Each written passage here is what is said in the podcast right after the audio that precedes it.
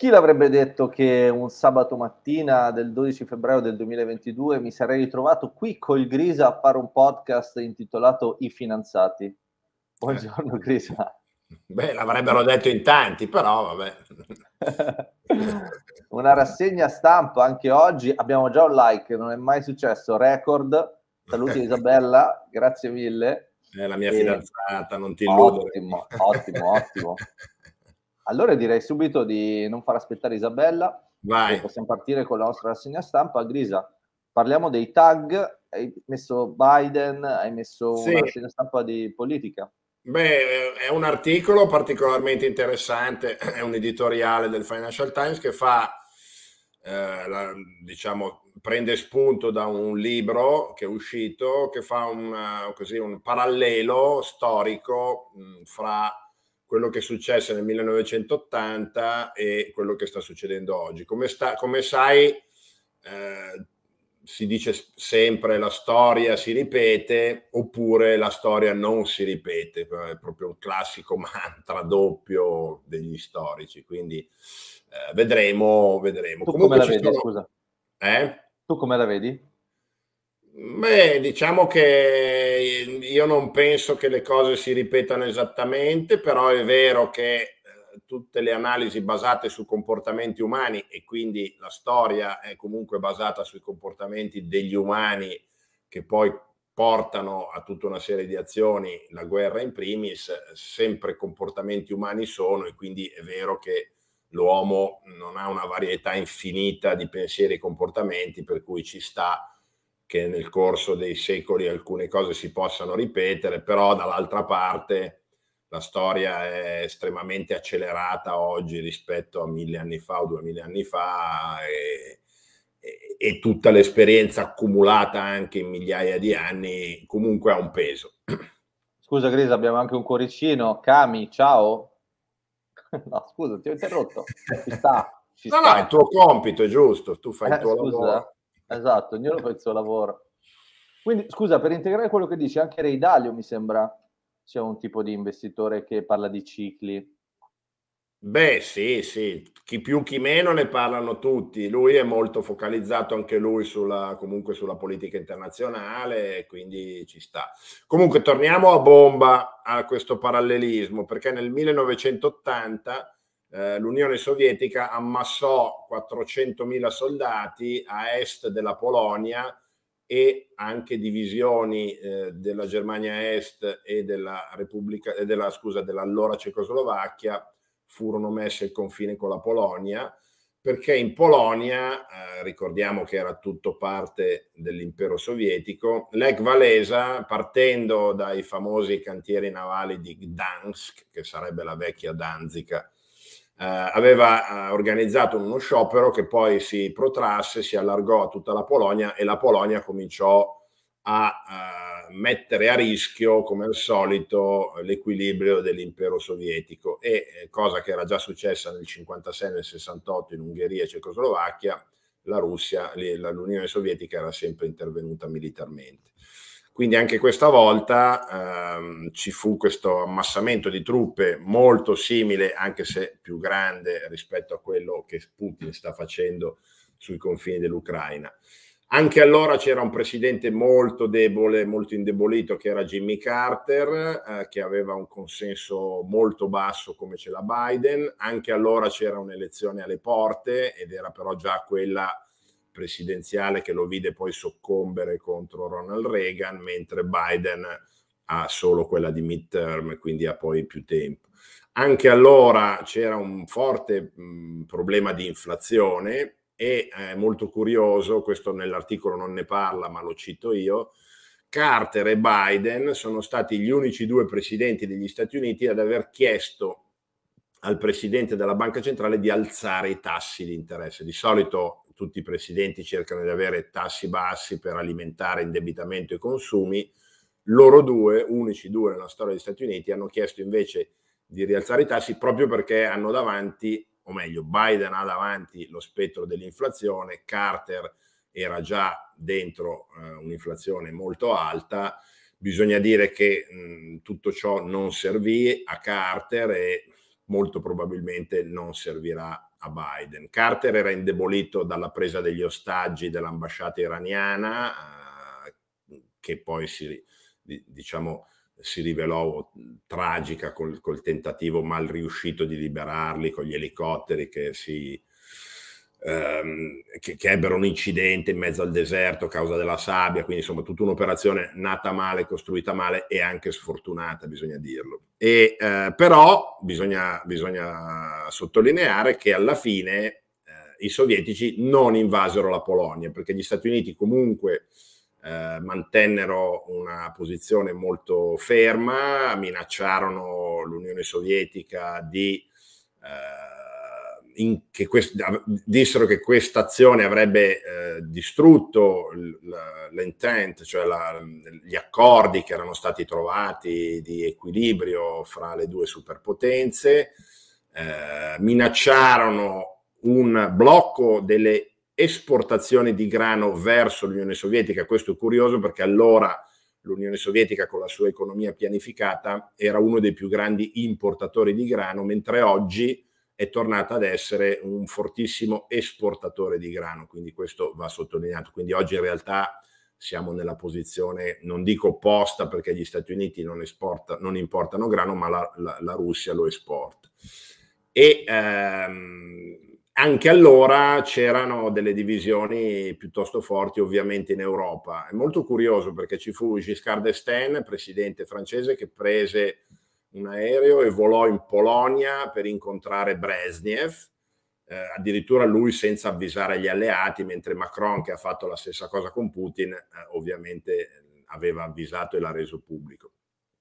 Quell'incontro fu di scarso peso, esattamente come quello di Macron con Putin, e anche allora la Germania, naturalmente sempre potenza eh, puramente economica, quindi che non vuole guastare i rapporti con potenti vicini economici, anche allora la Germania con il cancelliere Schmidt eh, prese delle posizioni abbastanza, diciamo, eh, rumorosamente vistose nel chiedere di non compromettere i rapporti con l'Unione Sovietica eh, e, e proprio allora la Germania stava facendo degli importanti prestiti all'Unione Sovietica per la costruzione di un gasdotto dalla Polonia, che, eh, dalla, scusa, dalla Siberia che poi sarebbe arrivato in Europa e anche oggi abbiamo il problema del famoso Nord Stream, no? il secondo gasdotto che passa sotto il Mar Baltico. Quindi diciamo... Eh, come è andata a finire? Scusa, a questo punto eh, dici la fine. Beh, è andata a finire che nel 1980, bisogna dire, la Russia però era impegnata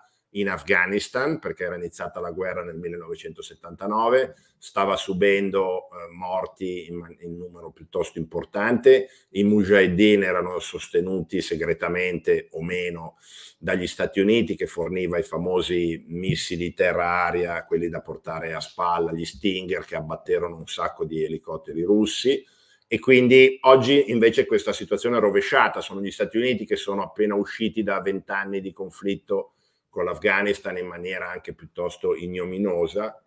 E ehm, grande, l'altra grande differenza è che allora gli Stati Uniti avevano eh, sostanzialmente portato la Cina nel loro campo, facendo tutta una serie di accordi che erano partiti dal 1972 con la famosa diplomazia del ping pong, quando ancora c'era Nixon alla presidenza e nel, proprio nel 1978 Deng Xiaoping aveva dato il là, il via alla nuova politica economica dicendo ai cinesi che potevano arricchirsi personalmente sostanzialmente e quindi nel 79-80 addirittura nel 1979 eh, c'era stata una riunione fra eh, Deng Xiaoping, i principali politici cinesi e i principali politici americani, con un brindisi dove con la vodka avevano maledetto l'Unione Sovietica, quindi una cosa abbastanza curiosa, che poi sia avvenuta veramente o meno non lo sappiamo, però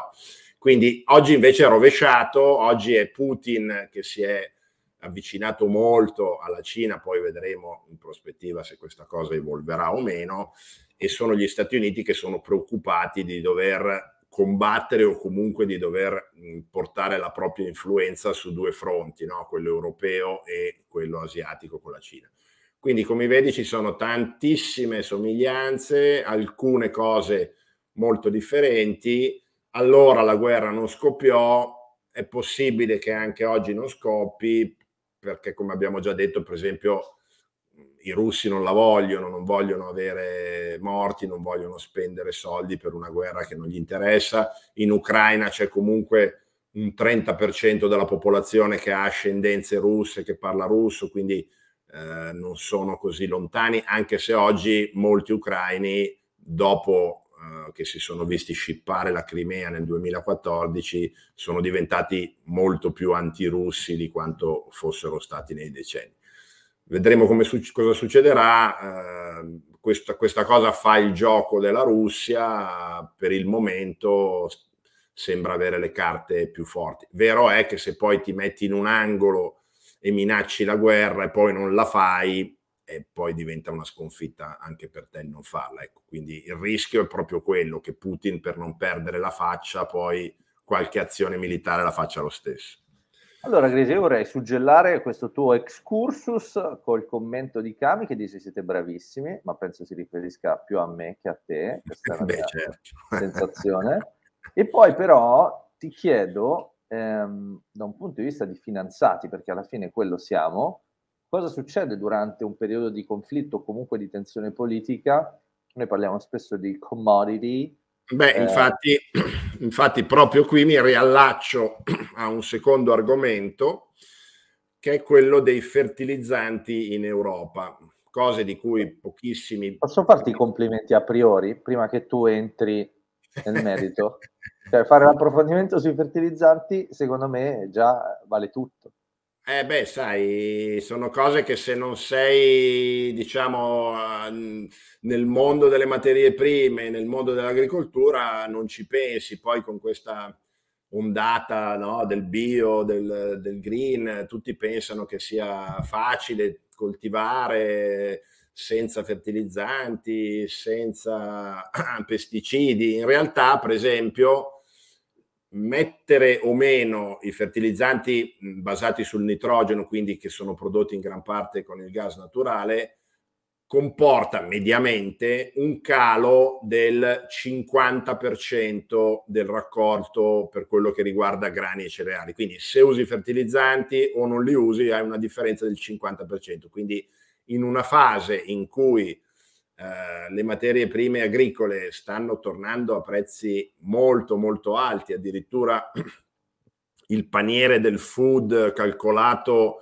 da un ente dell'ONU ha toccato i massimi di tutti i tempi, naturalmente in, in valori reali e non eh, con il famoso no, no, non relativizzati al, al, potere d'acquisto, però comunque a prezzi reali, prezzi nominali, scusa, Ehm, siamo a nuovi record. Quindi su tutto questo il problema del gas ha portato, il problema del gas fra Russia e Europa ha portato poi la conseguenza di cui avevamo già accennato qualche mese fa con Iara, che è il più grande gruppo che produce fertilizzanti in Europa ed è norvegese, che aveva addirittura chiuso molti stabilimenti perché diventava troppo costoso eh, produrre il fertilizzante con il gas che in Europa impatta per ben l'80% del prezzo finale del eh, nitrogeno, del fertilizzante. Quindi naturalmente eh, diventa proibitivo, no? perché quando hai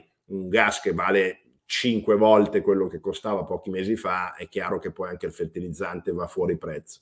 Infatti molti agricoltori eh, non hanno comprato, non stanno comprando fertilizzanti, ci sarà la seconda fase. Nella prima fase li hanno usati perché avevano ancora le scorte dell'anno prima. La seconda fase, diciamo, di uso del fertilizzante che per il grano e, e altri cereali è tra maggio e giugno, il rischio appunto è che non li usino, ne usino molto meno e quindi potremmo avere anche qui poi un raccolto molto inferiore e eh, tieni conto che appunto i prezzi di grani e cereali sono già saliti tra il 38 e il 59% a seconda del prodotto, quindi siamo di fronte a scenari, non voglio dire apocalittici, ma comunque molto molto seri e eh, molto gravi che naturalmente nei giornali italiani e nei telegiornali non si vedono o proprio il solito trafiletto in un angolo che nessuno, che nessuno vede.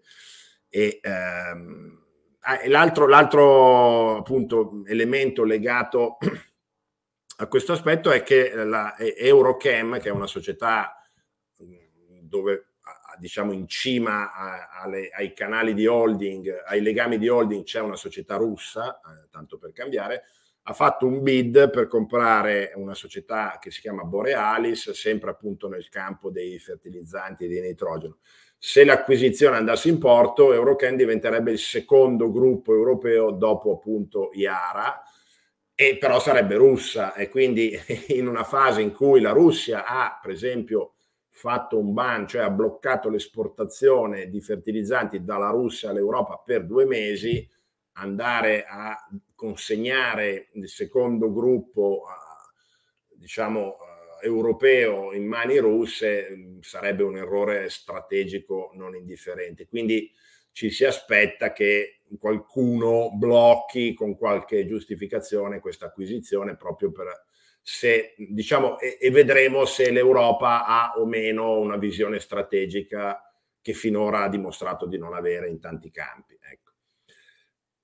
Ok, ok, Grisa. Sempre nel campo delle materie prime, un altro argomento interessante è quello del trading basato su algoritmi basati su, eh, su artificial intelligence che eh, sta portando i prezzi del petrolio a prezzi, diciamo, a valori altissimi. Siamo arrivati a 93-94 dollari, la prossima soglia è quella dei 100 dollari e qui il problema o comunque diciamo l'elemento importante sembrerebbe essere proprio il fatto che la maggior parte di questi trade sono fatti da algoritmi, quindi eh, indubbiamente con indicazioni eh, inserite dall'umano all'inizio, ma che poi con l'intelligenza artificiale eh, sviluppa un proprio, diciamo, una propria linea operativa eh, e eh, diciamo che l'elemento più interessante e uso interessante in maniera neutrale, è che questi algoritmi operano sul momentum, cioè sul come si muove il mercato in quella fase e non o comunque molto poco su quelli che sono i fondamentali macroeconomici, men che meno quelli geopolitici. E eh, quindi è una salita che si autoalimenta sostanzialmente, no? perché più il momentum è positivo, più l'asset sale, più l'algoritmo compra. Eh, abbiamo eh, avuto il più alto numero di eh, acquisto di opzioni call eh, negli ultimi, nelle ultime settimane con lo strike a 100 dollari, quindi ormai tutti gli analisti, gli operatori sono sicuri che eh, il prezzo del petrolio arriverà a 100 dollari a breve. Dopodiché eh, vedremo lo scenario perché potrebbe autoalimentarsi ancora, quindi con la rottura del 100 che è un po' un livello diciamo tecnico, ma in realtà così emotivo, potrebbe esserci di nuovo una, una forte fiammata di rialzo subito, oppure si potrebbe vedere un forte calo. Una cosa molto simile eh, successe nel 2008 quando il barile, il, il Brent andrò, andò da eh, 50 dollari circa a 132 in pochi mesi e poi eh, altrettanto velocemente, anzi ancora più velocemente, da 132 piombò a 40 e poi sia a causa del prezzo del petrolio fortissimo, sia a causa poi del crollo eh, dei mercati finanziari con la crisi del 2009, eh, entrammo in una fase di recessione. Ricordiamo che il prezzo del petrolio molto alto ha sempre portato a fasi di economia recessiva con, eh, diciamo, al, alla fine del ciclo. Dall'altra parte, come ho detto tante volte, il ciclo bullish delle materie prime è di solito più lungo di quello che stiamo vivendo oggi, perché sono cicli che di solito durano una decina d'anni. Abbiamo tanti elementi fondamentali di cui abbiamo parlato tante volte, che sostengono il prezzo alto delle commodity e soprattutto di quelle energetiche. Quindi potrebbero i prezzi continuare ad essere molto sostenuti, magari con un, con un calo e poi una ripartenza. Beh, Grisa, direi che abbiamo fatto un bel viaggio. Io mi permetto di aggiungere che noi abbiamo sempre detto, e possiamo andare a rivedere le registrazioni, che secondo noi ci sarebbe stata una fase di, di inflazione, e così è stato. Direi che adesso ci possiamo sbilanciare, visto tutto quello che hai detto, e dire che una bella recessione non ce la toglie nessuno. È probabile, è probabile, non domani, magari no, fra sì, qualche esatto. mese, però diciamo che ci sono tanti elementi ormai che spingono da quella parte, i prezzi, le materie prime, eh, l'incapacità di chi ha le leve politiche di, di, uscire da situazioni in cui in parte si è infilato da solo, insomma, eh, una popolazione anziana che non vuole rischiare, quindi insomma ci sono tanti elementi che portano come minimo, secondo me, a una importante riduzione dei consumi nel me- medio periodo, diciamo così. Ho capito. Bene, detto ciò, non dobbiamo essere troppo negativi, in una fase di recessione esistono comunque delle opportunità, noi godiamoci le giornate per come vengono e godiamocela. Bene, grazie. Giusto? Ciao. Ciao Grisa, grazie, Ciao, grazie. Ciao. Ciao. Umberto, aspetta, scusa, perché questo commento lo voglio mettere. Worst recession ever is coming, dice Umberto. Chissà, vedremo. No, worst no, ma un po' sì. Vabbè, dai. Ciao, ciao a tutti. Ciao. Ciao, ciao.